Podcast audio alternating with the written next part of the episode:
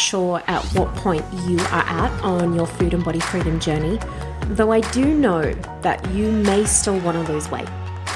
Maybe not every day, though sometimes that desire can creep in.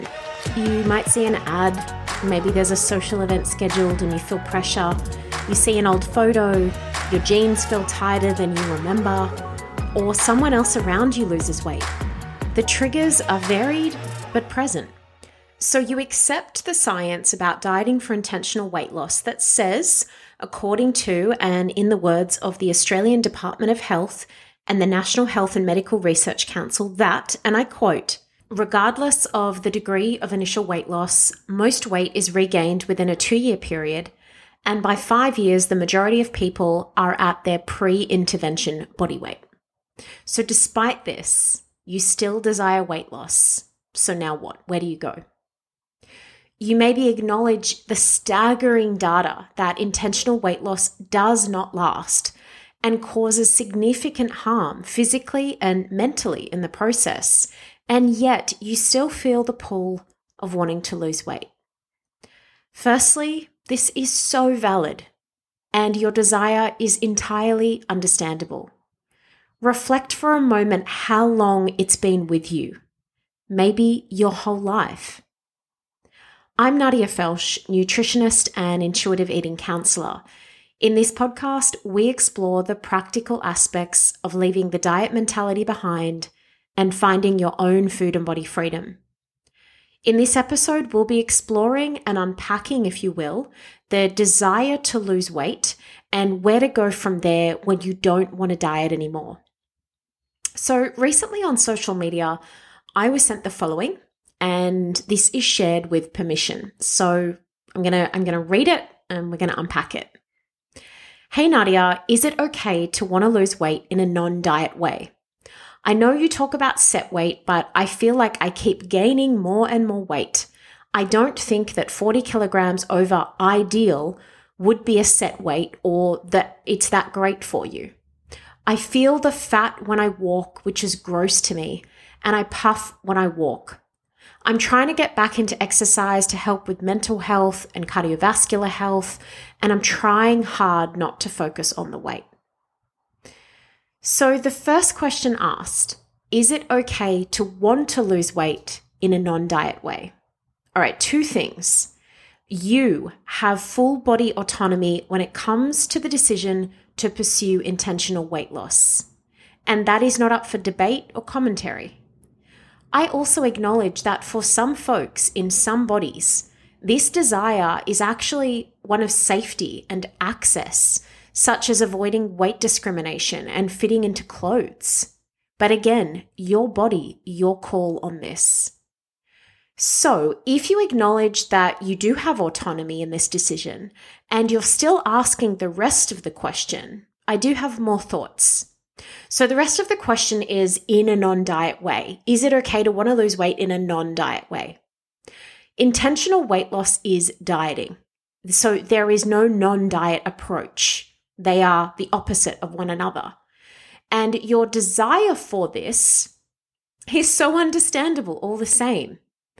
What I can also hear in this question is the longing for permission and the so called right way to move forward with our bodies. Do you too feel this way? Do you want so much for there to be a magic wand where you can both not diet because you acknowledge the pain, the adverse impacts, and the unsustainability of them, but also you want to be happy with your body? There is no magic wand, but there is another path. And that path is working on body acceptance and connection. We'll come back here in a moment. The message goes on to say, I don't think that 40 kilograms over ideal would be a set weight or be that great for you. All right, bodies come in all shapes and sizes. They always have and they always will. There is no ideal weight value. There is the weight your body is happy at when it's fed enough, when it's doing what you want, when you're not restricting. And the happy level, you know it's there because it's taking no effort to sustain, to be level. So, this set point, so to speak, can and it does change, especially, most notably, in response to the restriction of chronic dieting and disordered eating, of which, to quote back the message, are not great for you. So, chronic dieting and disordered eating can lead to the development of eating disorders, which present a significant death risk and considerable diminished quality of life. Dieting is not healthy, it's not great for you. And if through eating adequately and caring for our bodies, they gain weight in that process, they were meant to. This is healthy. Any other narrative about that is fat phobic and harmful. So the message goes on to say, I feel the fat when I walk, which is gross to me. This is fat phobia. This is the result of living in an anti fat society that teaches so boldly that fat is the worst thing a person can have and be. It's a core belief, but it's a belief. And it's not your fault and it can be challenged. Which really, in essence, when we challenge it, means offer, offering us true freedom because it can be replaced with a new belief of body diversity, of acceptance, and that work is supported by healing our own body image. This is what it means to, to work initially, anyway, on body neutrality. So, having less emotions attached to what our body does and what it looks like, and hopefully moving into a place of acceptance and appreciation over time and with support. The message also addresses feeling puffed when walking.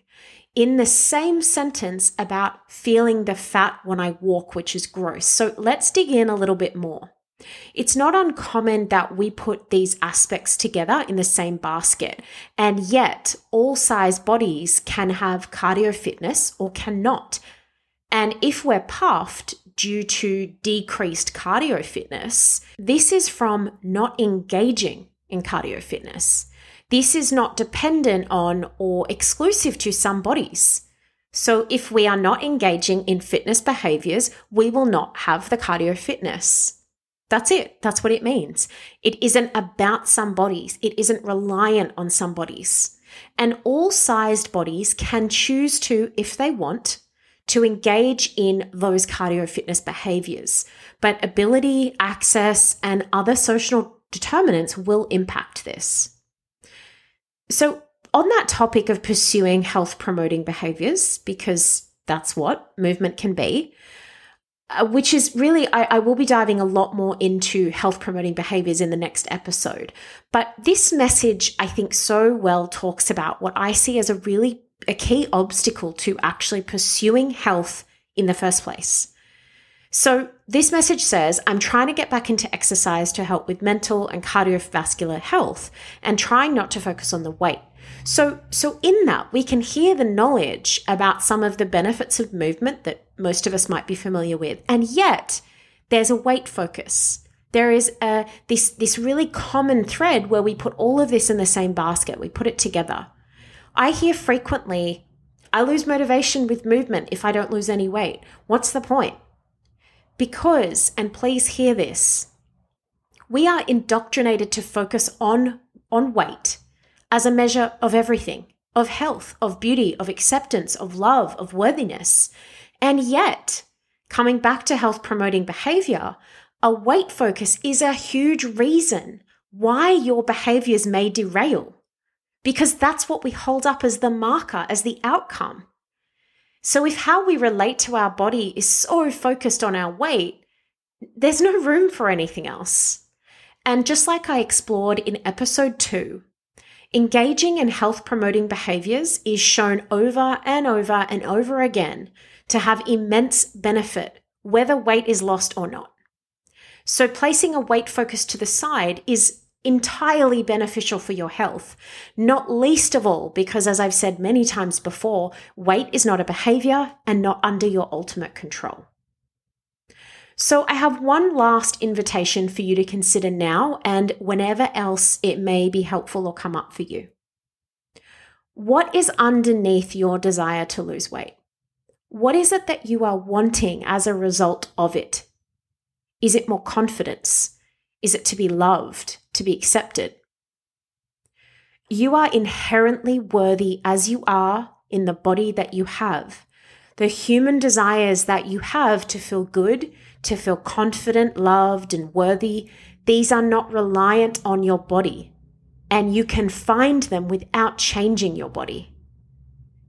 If your fear of weight gain or poor body image is especially challenging for you right now, I see you. And please know that you're not stuck or alone. For the research links and notes from this episode, including how to work with me and receive my support as you seek better body image and acceptance, head to my website, nadiafelsch.com forward slash podcast. Alternatively, you'll find the link in your podcast player. Thank you for joining me.